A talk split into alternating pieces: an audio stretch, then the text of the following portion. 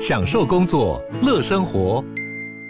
就算不在办公室，也能从容应对线上会议。HP Dragonfly 透过专业的 HP Presence 设计，内建降噪及会议快速键，搭配清晰的 Bang & Olufsen 音效，增强音讯及视讯功能。HP Dragonfly 顶级商务笔电，采用 Windows 11专业版，让您在会议中享有最佳的视觉和听觉品质。好，欢迎收听、收看今天的蓝轩时间啊，在今天礼拜四的早上，一样的是我们的阅读单元，而今天我们是蓝轩选书，好久好久的一段时间没有 看那个呃惊悚推理侦探小说了啊，所以呢，今天呢要跟大家一起呢，在炎炎夏日当中呢，想说真的就是躲进另外一个世界里面，远离现实生活当中的酷暑高温啊，好，所以待会呢来跟大家推荐呃好看的小说。那在这个之前，我们听到的这首好听的歌，我后来再听了一次，发现我怎么。选那么好听的歌啊！OK，好，这首歌呢是来自于美国的一位呢创作型的歌手，叫 Stark Mavahill 啊。那他的话很酷，他的呃，大家可能听他这个歌一开始是有个非常的呃。利落洗练而而复杂的一个呃贝斯哦，在前面铺陈。事实上，他是一个非常非常专业的贝斯手，而且是他们叫做站立式的。我不晓得，可能他他们有那种特别的说法吧？啊，翻译成呃直立式的，就站着啊，站着弹弹贝斯啊。那所以他是在很多很多呢很很厉害的哦，这个歌手巡回的时候呢，都会请他。去做一个独奏啊，就是他们的这个吉他独奏，所以他这方面已经非常的具有专业性了啊。但是他同时，他一直想让大家知道说，他也是一个创作型的歌手。那这首歌呢，非常的能够呃反映出他同时的两个特质，也因此呢，在美国，在这样的一个呃贝斯手圈吧啊，或者说在这样的一个呃创作型的歌手圈，他是非常风格独特的啊，那也非常的受到肯定。那斯斯文文的戴个眼镜啊，呃，如果有兴趣的话呢，可以上网去看他。他的一些。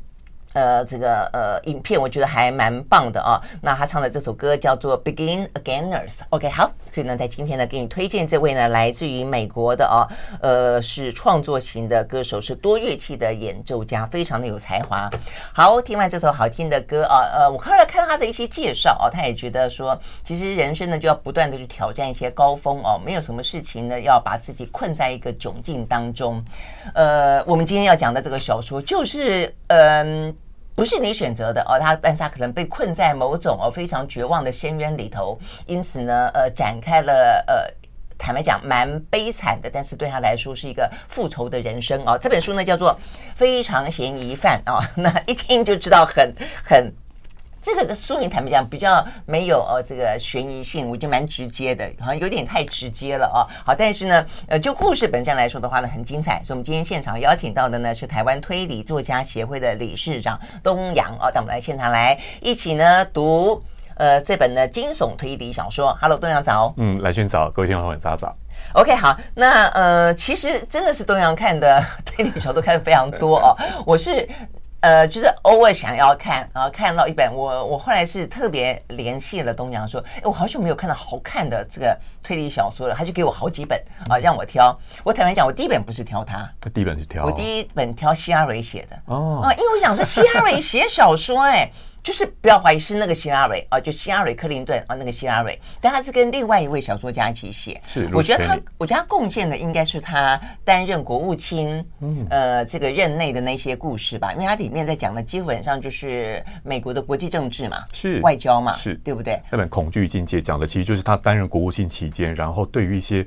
国际外交，因为他国务卿嘛，处理外交事务上面曾经有过的噩梦，但这个噩梦没有成真。嗯，他把其中的噩梦交给了小说家，两个人去讨论之后，写成这本小说。啊，是这样子哈。但是我后来看，我觉得还不错。但是，嗯，就很像现在不是，其实有蛮多的美国的影集啊。如果喜欢看的话，其实也蛮好看的。一个就是。什么国务卿女士，对不对？嗯、是，但没有，我觉得她没有那个头号外交官好看。头号外交官，我觉得比呃国务卿女士更好看。是，国务卿女呃女士太浅了，她在谈国际真的太太浅了，演的呃剧情也很浅。嗯，那如果更喜欢的话呢？呃，欧洲你有没有看过一个叫做嗯？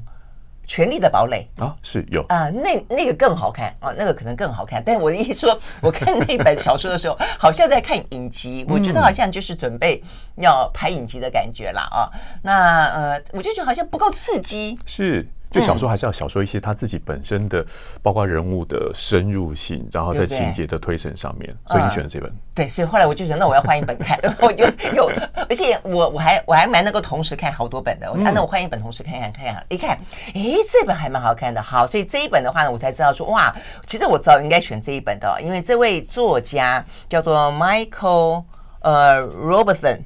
他事实上是得到英国伦敦就是金匕首奖的啊，这个推理侦探小说的得主嘛，而且是两度得到。嗯，呃，而且嗯，他的写作的风格，而且他是一个澳洲作家，对不对？对，写一个很伦英式的、很很伦敦的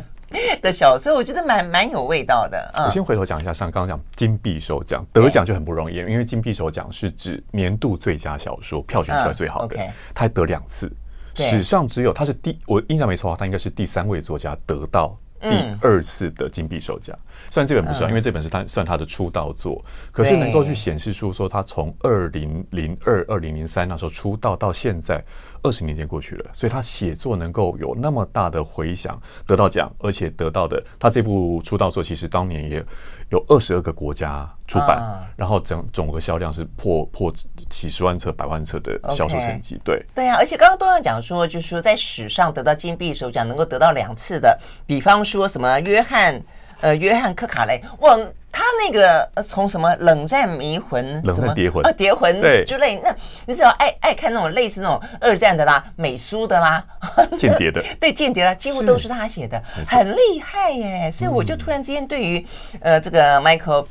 罗伯森哦，突然之间就肃然起敬起来了。那果然读了以后，是是真的蛮蛮有意思的，就是说他有他的一个特色，而且他塑造的主角不是警察，是也不是侦探。是一个心理啊，算什么心理咨商师，对不对？他算是心理师，对，叫临床心理学家。OK，临床心理学家。对，因为像他里头有谈到说，就是人家如果讲他咨商师或是医师，他说这两个都不是，为什么呢？因为咨商师的话就是一个，嗯、比如说像在台湾，你可能进到辅导室，以前我学学生时代会进到辅导室，他去咨商的内容，但是他在更深入一些是，他也没有到医师会去，比如说开药方啊或什么的，就是在这中间，他的他其实念医学院。他曾经念过医学院，他也是一个医师世家，但是后来他觉得，哎，他想要更深入去了解人心、人的心理，但他做的并不是理论性的研究，所以他走临床，所以他接触到的人来到他的呃咨商的环境，我们就有时候看到西方的影就会讲，比如坐在一个一个一张椅子上啦，躺椅上面很舒服的，然后可能跟医师，可能跟咨商师，可能跟这样的一个心理学家去聊一个小时一段时间。OK，对，所以去找寻到他心里的内部的，包括可能是童年创伤，可能是他最近遭遇到的事情，嗯，他的人生的遭遇等等的。所以我觉得这个角色欧鲁林，他是一个，他其实在学校也是一个教授的身份，嗯，所以身兼教职跟呃在临床上面的表现。居居然被卷入到一场悬案命案的时候，对对对，而且还经常为警方跟检方提供心理咨商啦，有点就是作为一个比较专业的心理上面的判断，比方说他去去分析这个罪犯的。心理状态啊，跟这个案件本身可能的发生，所以我觉得，呃，这个小说系列就是我们这位作家他设定的，他的主角是一个临床心理学家，嗯我觉得蛮特别，跟他背景曾经是记者，我觉得是有关的。我觉得记者本来就喜欢去挖掘、去抽丝剥茧，尤其对他来说，他可能特别好奇在人性。嗯。的确，对，对，因为我觉得在呃，作者本身罗伯森，罗伯森他过去他是个澳洲人，可是他年轻二十几岁就到了伦敦。他原本在澳洲就是做记者的，他去伦敦一样做记者。他在做记者还在在那种大报社，所以他报社里头他就曾经在历史上面，他曾经看过史达林档案。哦，他第一手看到哦，就是那些历史文件上面，他去深究的时候，他不是一般跑新闻线的记者，他会有一些文字、文字、文献上面的处理。处理之余，他后来离开这记者这一行，但是也没离多远，他跑去当代笔作家。他帮谁写呢？他帮像他其中有一位名人是台台湾听众朋友还认识的是辣妹合唱团的其中一位成员，对，帮他写写写他传记。对，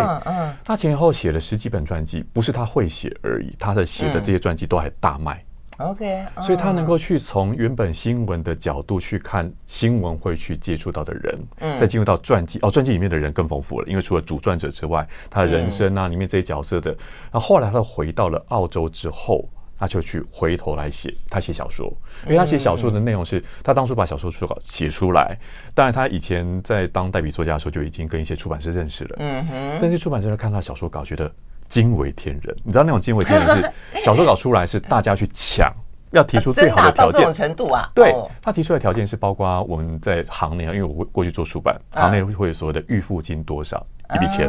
那会去谈说这笔这本书，它可能不只是卖原本的英语系国家，我们知道英语系国家已经够多了，嗯，那后来前前后后，刚刚说他就卖了二十几国的版权，嗯，他在当年的伦敦书展就引起了在整个业界的一个轰动，嗯，一个新人作家照理说没有这种优优势或优惠的，他完全建基于他过去在当代笔作家，然后当新闻记者，他对这些人性的探测造就这一位心理学家，所以我觉得他很深厚的地方在于他人物写得好。嗯，所以再加上加上推理小说，在讲到案件的时候，你要如何让这个具有魅力的角色进到案件的侦查？嗯哼，那就是看到作者文笔的功力了。嗯，真的真的 OK 好。所以呢，我们刚刚讲到这个呃，非常嫌疑犯，事实上就是在他塑造这样的一个临床心理学家的时候，他的系列到现在已经第九集了，对不对？是到二零一八年，其实呃，算系列算是已经停了，已经停了。OK，这是第一本，这是第一本。那他的本身的这个呃。这个记者背景啊，就让我想到先前非常棒的哦，这个瑞典的龙纹身的女孩的那个作家，是、啊，只是他写了三部之后他就死了，嗯、我觉得实在是太 太扼腕了啊，让人家觉得非常的可惜啊。那但是这位同样的是记者出身的作家，他的这个系列呢，带给我们什么样的不同的世界呢？去探究人的心理啊。我们休息会再回来呢，进到他这个世界。I like 103, I like。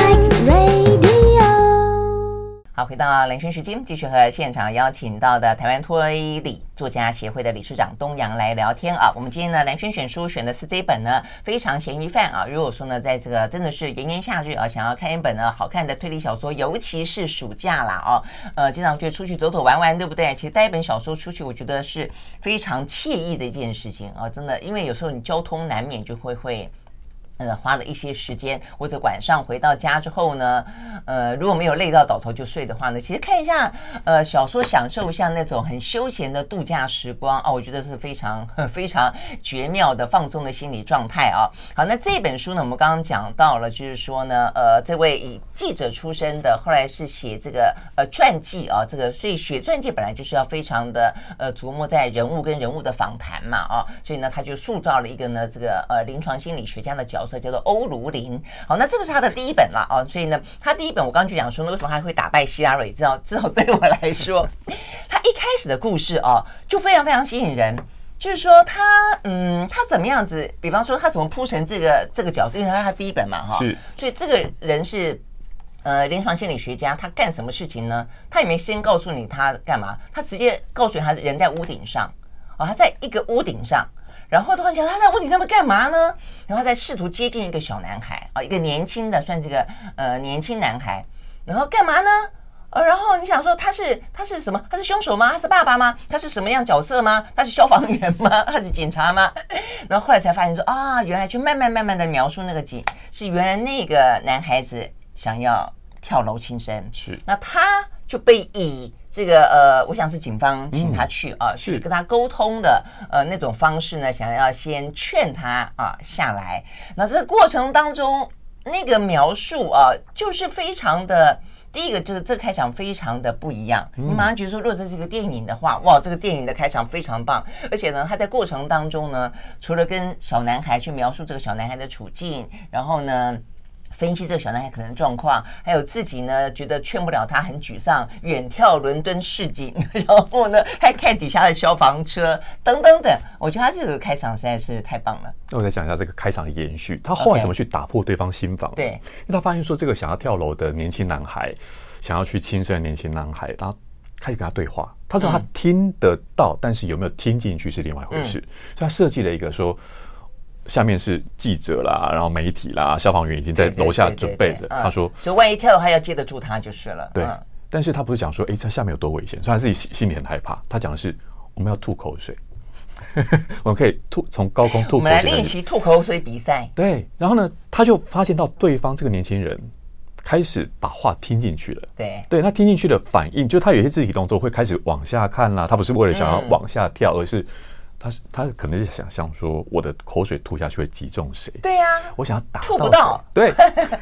所以两个人就开始从这个一个很像游戏性质的，而且就提到欧陆林，我觉得谈到心理学家，就是一个你要让他有一个戏，要让他有一个让我觉得说他是一个让我。感兴趣的人，不然现在小说娱乐那么多，我要看哪一个故事，我可不要去看是一个他在什么诊所里面去跟别人对话，他好无聊。但是这样一个有点带紧张气氛，这个心理学家也不是说我我是个超人，我是一个能够搞定这一切的，不，他也觉得很紧张，因为他身上绑着救生索，他担心说救生索另外一头没有绑紧，如果他真的不小心，他里头有几套剧本哦，就是如果对方跳的话，他是不是要跟着跳？好，对方跳，他也跟着跳的时候，他是两个人都两个人都拜拜，还是？他呢活起来，或是他很不幸的他是挂掉那一个，他救了人。就他里头有太多小剧场，就真的跟我们一般，他很正常人。因为进入到第一人称我去描述的时候，你很快被这个角色说服。嗯，而且说服的过程是，如果现在心里头有什么疑难杂症的时候，我如果要找一个心理智商的学家，嗯，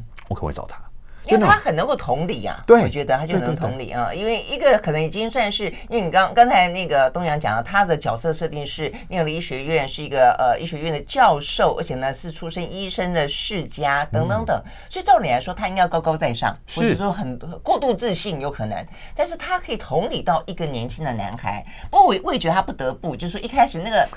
男孩因为罹患了绝症嘛，就不断的接受化疗啊等等，觉得他他觉得他就受够了这个人生啊，所以他就是。他觉得大人就是要叫他，那后来就问他，就说：“那你要我回去干嘛？嗯，继续接受化疗吗？嗯，哦，或者你叫我不要跳，那为什么我不要跳？你给我一个理由嘛？哦，是。所以我觉得这个角色就是他可能会去同，就是他试了几次之后，发现说他完完全进不到这个男孩的世界，所以他开始就会用一个跟他同理的方式，就比较游戏。”没错，就是说我总要让你觉得说这个人生有值得眷恋。有些时候人生值得眷恋是一些小事情，是你可以吐口，你可以吐口水，啊，就是说我跟你比赛吐口水，看谁吐得远。然后呢，哎，那个小孩就会说，好好，后来后来是在讲说你他赌他吐不到，对啊之类的嘛，哈。后来他们就真的吐了哦，吐，那就总而言之啊，这个慢慢慢慢的让这个男孩对于这个人生这个世界可能没有那么的仇恨。嗯，没有那么的绝望。是，我真的觉得是因为这男孩子在医院，在家里，就是不断听到大人告诉他要做什么。对啊。但欧如林问的是，你想不想做一个？就是那个回到主控权回到自己身上。嗯。所以你的人生的主控，我觉得他想要做这件事情的，其实不过就是想把这个主控权拿回到自己的人生。嗯。但是欧如林察觉到这一点之后，他不会把他当小孩子看，不会把他当病患看，而是一个。来吧，我们是一个素未谋面，但是我现在成为朋友的契机，从、嗯、就从这边开始。嗯，所以那种同理心的诞生，后来才知道说，哦，o r i n 自己有故事，他有小孩，太太，他自己有疾病。所以这一连串的，他之所以能够有现在的，或在小说一开场那么惊惊险的片段的时候，他真的让我带进到接下来欧鲁林会遭到遭遇到什么事情，以及书名为什么叫非常嫌疑犯？嗯，难道他就是那个最大嫌疑犯吗？这个故事就开始展开了，让我好奇，继续往下看。无论是刚刚讲说在交通上面，在睡前，你总会想。挤出那一点时间看这个故事啊，想看看。然后，而且接下来的话呢，第二章你也不会失望，因为他告诉你他为什么会成为心理学家。马上回来。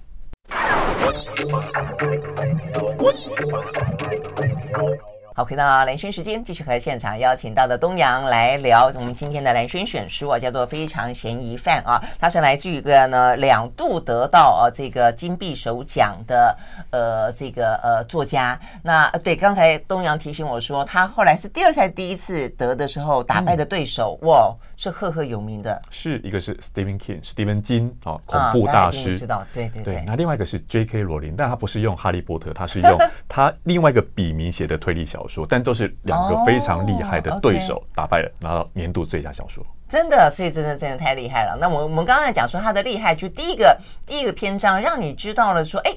他用一个很特别的方式告诉你说呢，哦，原来他是一个这样的一个呃工作，他要做一件这样的事情，而且呢，他是属于一个呢有同理心，然后呢，而且愿意上屋顶，冒着生命危险，然后呢，呃，去去跟啊、呃、这个年轻男孩沟通的一个临床心理师。那这个时候你会想说，那为什么他会成为临床心理师？他第二第二章啊，就告诉你这个故事。我觉得这个故事更。如果说第一章他告诉你，你说他是一个非常的呃有同理、很很机灵的，嗯、然后很有手法的，呃，可以呢，呃，进到你的世界的，而且把你、呃、可以解决问题的一个心理师的话，一个专业人士的话，我觉得他第二章讲到的是更他的他的人性化，他的温暖，然后他。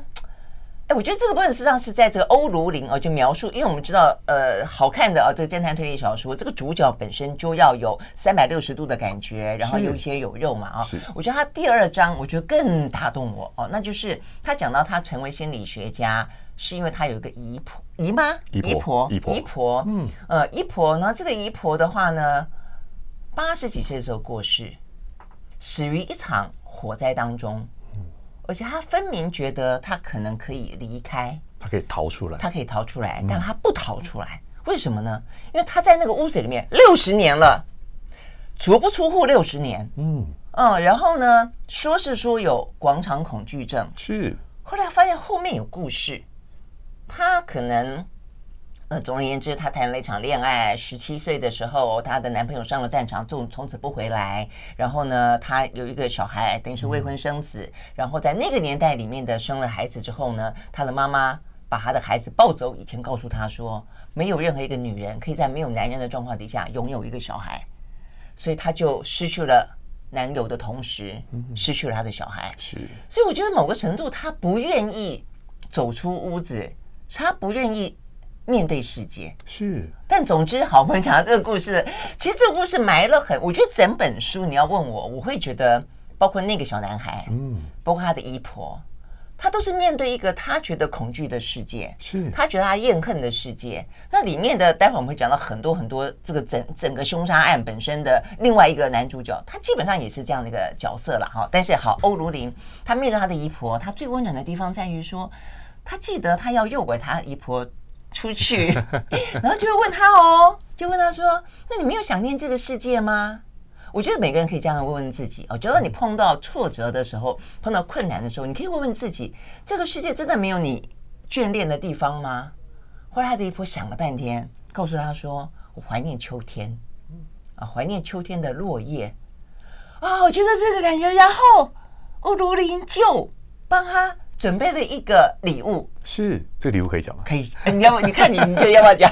这个礼物呢，应该说刚刚讲到说欧卢林的姨婆，他们两个非常亲密，对，但这个亲近感却是一个欧卢林想要知道，他那时候年纪还小，想知道很小姨婆的内心世界，嗯嗯，但他那种去想要去探触的，在年纪小，你也没有什么技法，没有他后来去当心理学家学习到这些的时候，他想的就是礼物，嗯，是这个礼物。如果你喜欢秋天、喜欢落叶的礼物的话。如果现在有一个你到户外去才能够感受到的事情，我能帮姨婆一个足不出户的姨婆在家里的地下室完成。我真的很很不想讲，因为我觉得那个太感动了。那感动的状况是说，嗯，对，因为那个感动是刚刚讲到说，姨婆她年轻的时候，其实为什么她会跟人群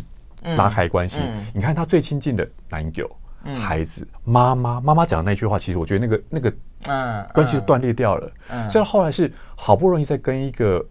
小时候的欧卢林，嗯，产生这个关系的时候，欧卢林并不是一个要去满足他过去的人生没有的事情，他只是从我如果也是一个小孩子，我听到姨婆的想象的时候，我可以做到的是什么事情？嗯，而且做到这件事情呢，是姨婆过世之后，他还把这件事情，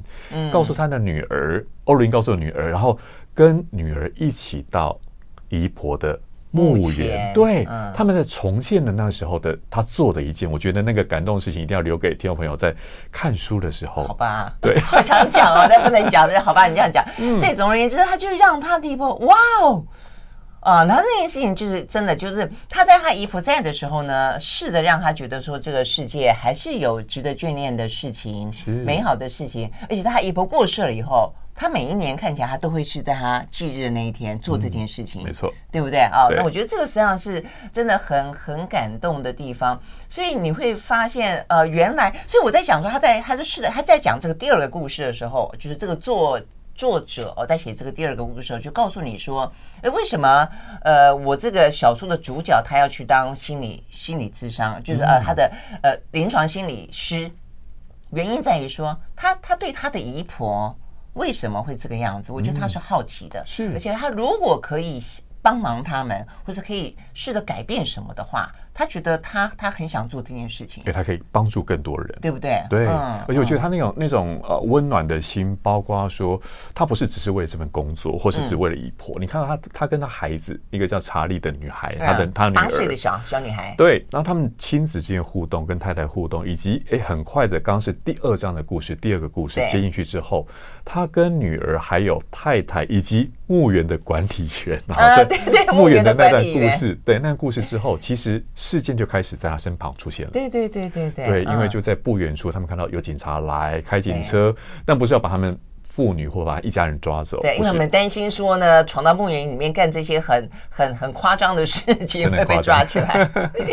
但后来发现说，哎，旁边是发生命案的，而且这个命案后来也跟他产生了关联。嗯、这关联性，我觉得就是一个慢慢的读者就会知道，我还是对推理小说对于犯罪情节有一个期待的时候，果然主角被卷进去了，而且主角成为最大的嫌疑犯的时候，他要如何透过他这种温暖的心，他非常善于观察的能力来。去破解这桩案件，因为发现这案件真的最后越来越向他紧述过来哈，就是很多的线索都指向他跟这个案子有非常深的渊源的时候，对，我觉得这个故事就开始从一开始很温馨，然后很轻松愉快的，慢慢开始紧张起来，开始担心这个第一人称的我欧如林老师、欧如林教授他会怎么去解决案件，这就是故事好看的地方了。嗯，真的。然后所以那个镜头像是从屋顶上，然后从墓园里，然后远眺运河，接下来就到了。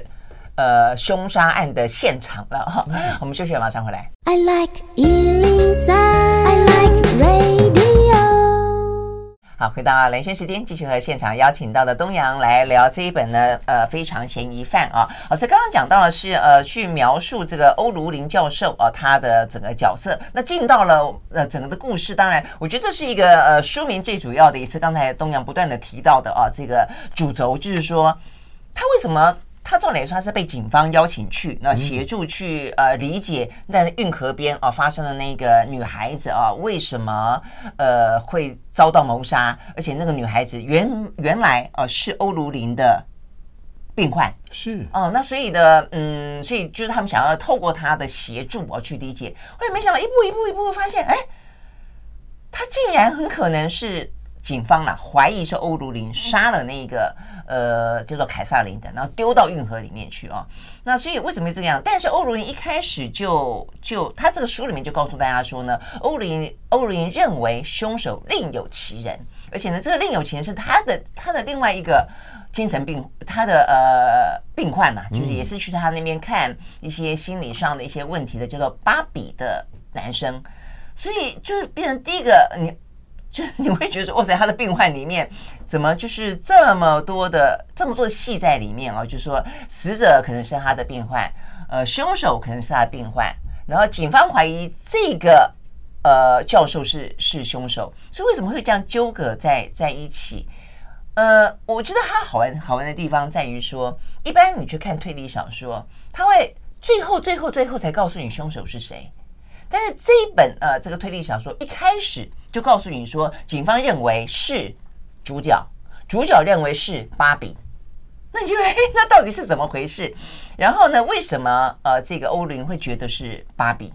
所以呢，整个的小说是在告诉你说，他去分析啊，一步一步的线索，然后呢，告诉你说为什么是芭比。那随着他的这些分析、剖析跟铺陈啊，你越来越接近说，哦，原来。这个线索啊，原来那个线索，他有这样的童年，他有那样的过程，所以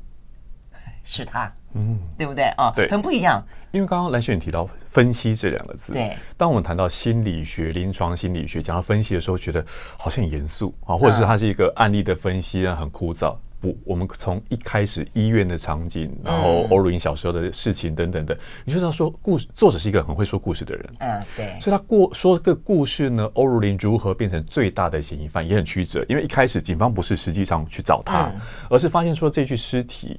呃，找到这具女尸，他们警方一开始怀疑是是妓女性工作者。嗯，结果他们跑去找跟这些性工作者相关的人士的时候，发现欧如林在那边演讲。好，他演讲的时候被打断了，欧如林就很不爽，很不愉快，因为他觉得这个警方，一个叫欧卢伊兹的警探哈，非常的没礼貌，所以他就在那时候产生了冲突，而且那个冲突是欧伦瞬瞬间就变成了福尔摩斯啊！他就讲这个警探说：“哦，你是一个什么样背景呢？你成长背景如何？你为什么当警察？你当警察一定是一个什么样的警察？所以你现在如何如何？就过去刺他就是了。对，噼啪的去损了他一顿。嗯，那这个警察呢，其实有种两个人不打不相识啊。后来他就觉得，既然你那么会分析，那你们来分析一下我找到的那句无名女士。对，所以一开始怀疑说那句无名女尸是一个性工作者的时候，欧伦第一时间去看。”其实他没有办法第一时间辨识出对方是谁，因为他马上就吐了，死状很难看哦，所以马马上就吐了。可是他回来去看验尸的报告，然后他去拉开冰柜看尸体的状况的时候，他种种的推敲就发现说，哎，这个人。好像是我认识的人，嗯，嗯，而且这个认识的人是刚刚兰萱也提到了，可能是他过去的病患，但过去的病患跟他跟他的关系，其实警方第一时间也没怀疑到他，嗯，那欧伦也在后来他回到诊所的工作的时候遇上这个芭比，这个芭比是有一阵子已经没来诊所，他算是一个老病患了哈，但是他却有一阵子没来，最近又常常来，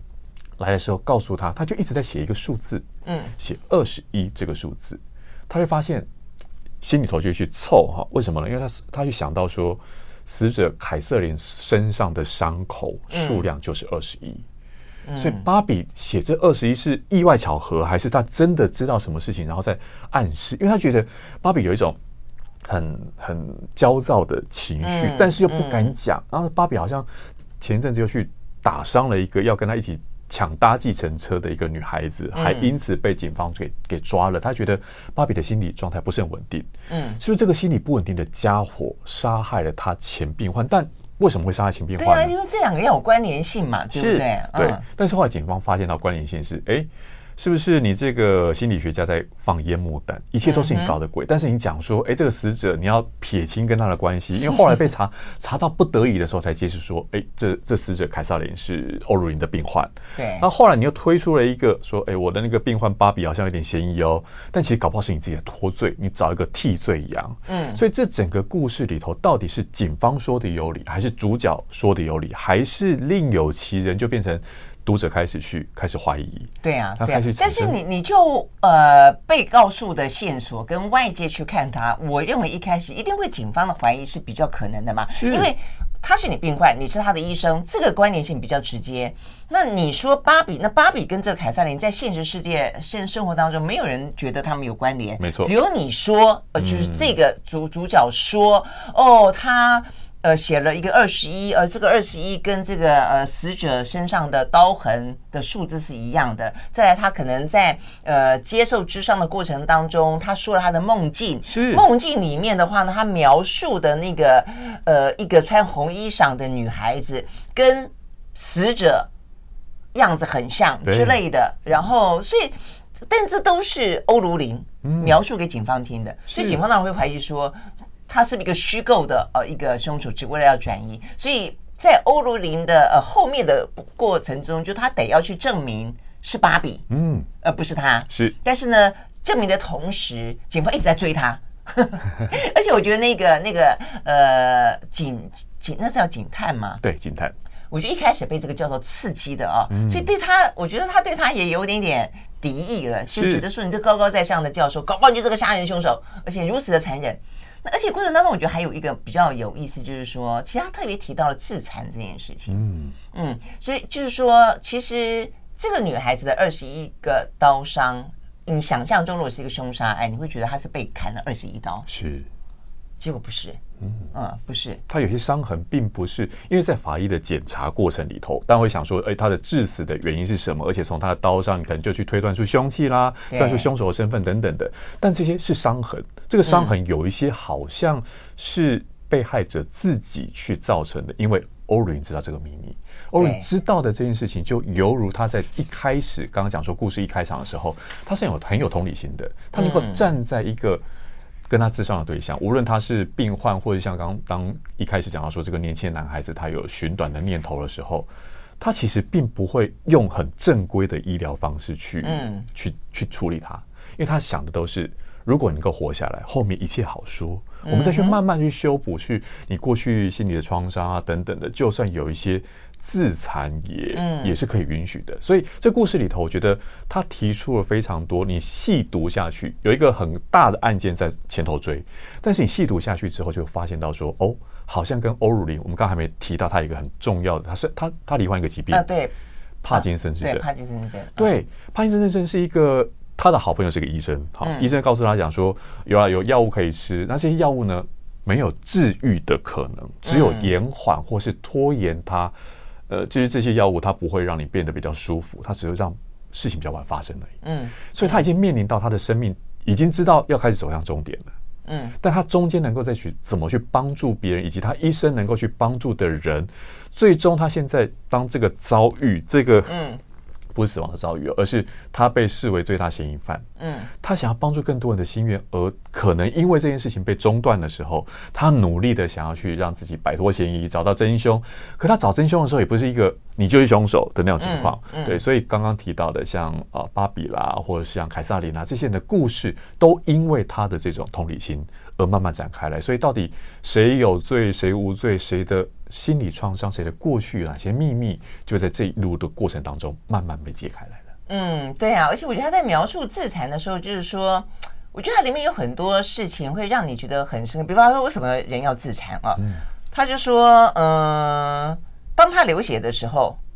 他觉得他就能够逃避麻木的人生。哦，就是对凯瑟琳来说，他有他他呃爬不出来的深渊哦，所以对他来说，他可以去试着理解。然后呢，他说我在笔记里面重复写下他告诉我的话。凯瑟琳说，当他自残的时候，他觉得他活过来了，他受到了抚慰，能够掌控一切了。所以，嗯，就像刚刚东阳讲，所以他回过头来说，当他没有办法改变他的世界、改变他的人生的时候。呃，让他不再不自残的时候，他竟然会跟他讲说：“那请你搁同一个地方，嗯，然后呢，准备好药哦，就是说你要，就是说他不能够改变，但他可以让他。”稍微的减缓一些些，对自己的伤害本身能够降低，是他的方式真的很特别哦。那我们休息再回来，所以我觉得整个故事哦，就是告诉你，当你的人生没有办法改变的时候，当你受了很多创伤的时候，包括后来呃抽丝剥茧一路下去，芭比她受到的童年受到的侵害哦，可能来得更加的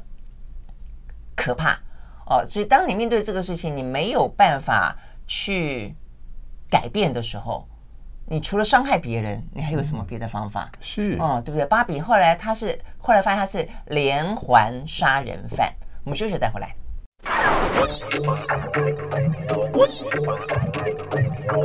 好，回到蓝轩时间，继续和现场邀请到的东阳来聊这本的《非常嫌疑犯》啊。好，那真的是时间突然间觉得很短，我们的很多都还没有讲哦。好，但是呃呃，最后了，最后，所以你你觉得这本书你最后想要跟大家分享的是什么？你看了以后觉得最最棒的地方在哪里？刚刚蓝轩描述的这样过程里头，我一直在回想我当初阅读的时候，什么动力去推着我看？哈、嗯，不只是到底凶手是谁，在案件的一个抽丝剥茧，除此之外，就是一个。欧鲁林是一个那么善良的人，嗯哼，他怎么会遭遇到这些事情？如果芭比就是一个他费尽心思想要去照顾、想要去治愈他，他不像他自己的疾病没法治愈哦，嗯，他也不像说他当年姨婆的状态，在他没有足够的学识能力之前没有办法救他，他想要救所有人，他想要去帮助所有人的时候，为什么芭比会如此对待他？以及他可能心里头还是有一丝在想说。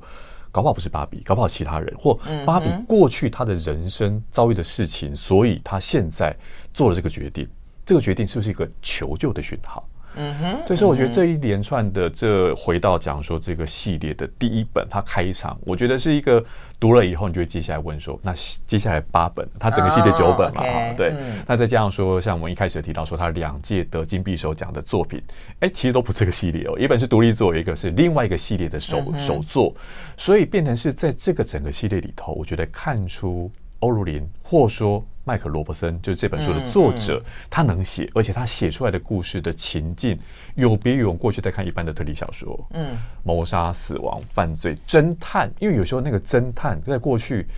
侦探去对应到的是一个很聪明的家伙，嗯，但是我觉得在这本书，为剧透但是不暴雷，是说，我觉得